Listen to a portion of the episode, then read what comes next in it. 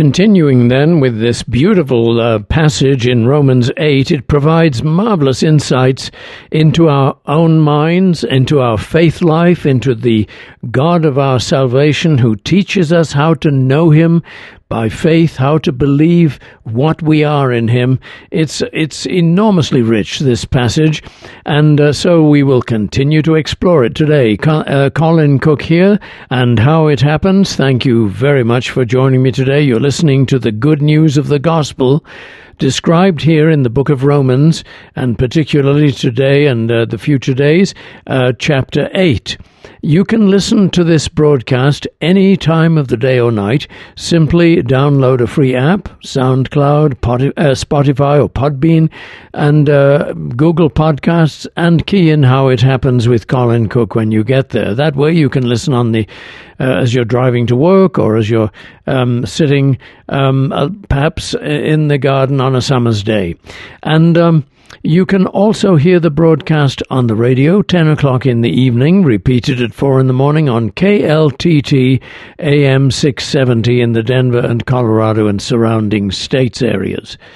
And so we are looking at this marvelous passage, Romans chapter 8, and we, uh, I'd just like to make a comment again about yesterday. It was difficult to try to convey what I was trying to convey, and that is uh, the passage where it says, For to be carnally minded is death, but to be spiritually minded is life and peace, because the carnal mind is enmity against God, it is not subject to the law of God, nor indeed can be, so then those who are in the flesh cannot please God. And again, I ask you, I beg of you to not see this as a threat. If you've been brought up with legalism and perfectionism, you will see this as a threat. You will say, oh, goodness, well, I'm not spiritually minded. I'm fleshly minded, and uh, God's not pleased with me. And especially you will feel that and think that if you have various struggles of humanity, which who doesn't? I mean, we all have in one way or another. No, the good news is that this is not a threat. It is part, it is part of the grace and the good news of God. And all that Paul is saying here is, look, um, um, you can, you are free now to end this fleshly mind, this carnal mind, uh, this carnal way of thinking. Uh, this carnal way of thinking belongs to the kingdom of Adam, where everything that goes wrong is all about death and sin. And uh, uh, now you are in the Spirit, where everything that goes wrong, you lift your heart up in praise and thanks to God, knowing that He's working through these catastrophes and difficulties and disappointments and what have you. Uh, he's working through them to bring us uh, in deeper fellowship, into deeper fellowship with Him. That's what this is about. It's simply a factual statement rather than a threat. I think I said it better today than yesterday. Anyway, uh, we uh, uh, sometimes it takes me two two days to pull it together. So anyway, then he says, um, and by the way, I want you to notice that the word uh, that uh, um, it says that we, it refers to flesh and carnal. We are the carnal mind and um, because the carnal mind is enmity towards God. And then it says, those who are in the flesh cannot please God. So understand that being in the flesh is being carnal, human thinking, um, fleshly thinking, in the sense that uh, God is not in the picture and only sin and death are there, and there's nothing but that that happens when everything goes wrong. And then we say, Where is God? And why didn't God come through? This is carnal thinking. We now know, because of the grace that God has brought to us in Jesus Christ, that God is everywhere, very present with us. Um, with us shall I go from thy spirit. Um, Paul, uh, David says in Psalm 139. Even if I should ascend up to heaven, you are there. If I should go to the grave, you are there. That's what we need to believe, to, to develop in our uh, thinking. So then, then he gives us some very, very interesting and enlightening news. And he says this But you are not in the flesh. This is verse 9 now of chapter 8. You are not in the flesh, but in the Spirit. Oh, are we really? Do we have to be told that? Yes, we do. Because you see, when the troubles strike and the disappointments and the frustrations of any given day crash through the barriers of our existence, we're hardly feeling in the spirit, are we? But Paul says this You are not in the flesh, but in the spirit if indeed the Spirit of God dwells in you. Ah, you say, Colin, but there's the big if. You see, if the Spirit of God dwells in me. How do I know the Spirit of God dwells in me? Well, let's keep reading. If indeed the Spirit of God dwells in you. Now, if anyone does not have the Spirit of Christ, he is not his. But if Christ is in you, there you have it. The body is dead but because of sin, but the spirit is life because of righteousness. Now that is very, very interesting. You see, in these various verses, Paul is paralleling a description of God.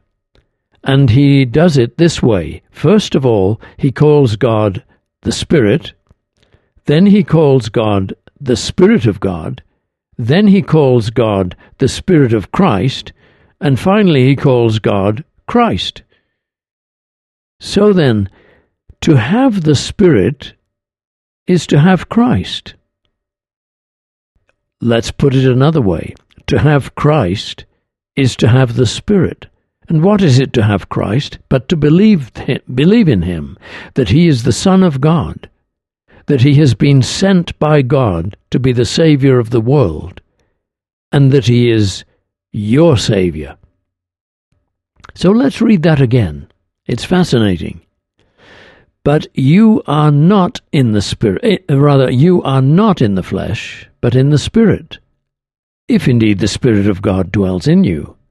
Now, if anyone does not have the Spirit of Christ, he is not his. But if Christ is in you, the body is dead. That is, it is no longer relevant, it is no longer potential as a defining factor of your life. Your body, your humanity, is no longer what defines you. The spirit, if Christ is in you, the body is dead because it has been counted as judged and executed in Christ's death. So if Christ is in you, the body is dead because of sin, but the Spirit is life because of righteousness. Whose righteousness? Yours? No, His. His righteousness, who is, which is counted as yours. Do you remember? Way back there in Romans chapter 3.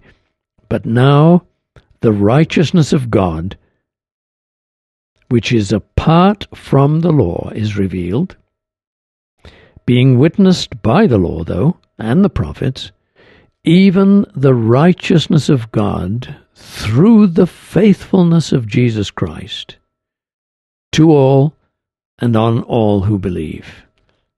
This is what we hold. This is what gets us up in the morning. This is what keeps us going through the day and the frustrations. Christ is in us. How do we know it? Because we believe in him. Where did we get that belief? From God. It was a gift. And what is that belief exactly? That He is our Saviour, and that our humanity is no longer counted as our own anymore. But Christ, in His righteousness, is counted as ours. And so Paul, as he says it uh, in Galatians 2.20, I am crucified with Christ. Yeah, but I didn't actually get on a cross, did I, and crucify myself. So what does he mean? Well, he means that the death that Christ died was not actually for his own sake and for him. It was for you and me. and he did it as God, representing all humanity. I am crucified with Christ, nevertheless I live. I'm alive. I'm not dead, but I'm counted as if I were dead. My humanity, me, the Colin Cook, is counted as if he were dead on the cross with Jesus Christ. I am crucified with Christ, nevertheless I live. But who is the I now that lives? Yet I, not I. I am crucified with Christ, nevertheless I live. Yet not I. Not the old I, the old sense of self, the old ho hum, what a dreadful, dread, drab life this all is, and where does it all end? In pure futility. No, it there's plenty of ho humming in life, I grant you that, but not futility. Because Christ is working in us an exceedingly weight of glory, an exceeding weight of glory. So let's get back to that Galatians 2:20 I am crucified with Christ nevertheless I live yet not I but Christ lives within me even in the hum the ho hum of life even in the frustrations even in the grief and the sorrow Christ lives his sorrow in me You know when Lazarus died Jesus was very distressed in spirit. And the Greek tells us, suggests to us, that the anger and distress of over Lazarus's death was so deep that it was as if Jesus was snorting like a horse. I am crucified with Christ. Nevertheless, I live. Yet not I, but Christ lives within me. And the life that I live now in the flesh, that is the humanness, the human me, the Colin Cook still, the life that I now live in the flesh, I live by faith in the Son of God. So I keep trying by faith not to identify myself in the ho humness of who I am, but in Christ, who is my life and my righteousness. And so, there we have it. If Christ is in you, the body is dead because of sin, but the spirit is life because of righteousness. Now, you know, I'm not one who knows a lot about the Holy Spirit's work. I don't, I'm not a charismatic person. But I do need to believe, and I do believe, that the Spirit of God is the one who communes with me and tells me all about who Jesus is. Last night I couldn't sleep very well, and I uh, stayed awake for quite a while, and some of the thoughts that I had were new impressions uh, about how to write my next chapter of the manuscript I'm working on. And I sensed that that was the Spirit of God sort of teaching me how to say the next thing. And you know, that happens in the most ordinary ways to all of us.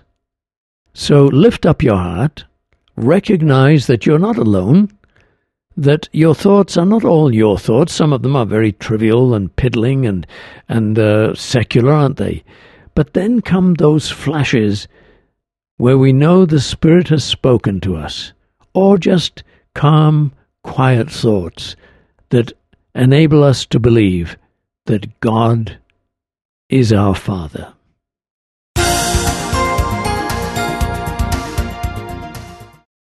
Donations are welcome. Thank you. You can make your donation online at faithquestradio.com or you can also make a donation by mail to P.O. Box 366, Littleton, Colorado 80160. Make your don- uh, check out to FaithQuest. I'll see you next time. Cheerio and God bless.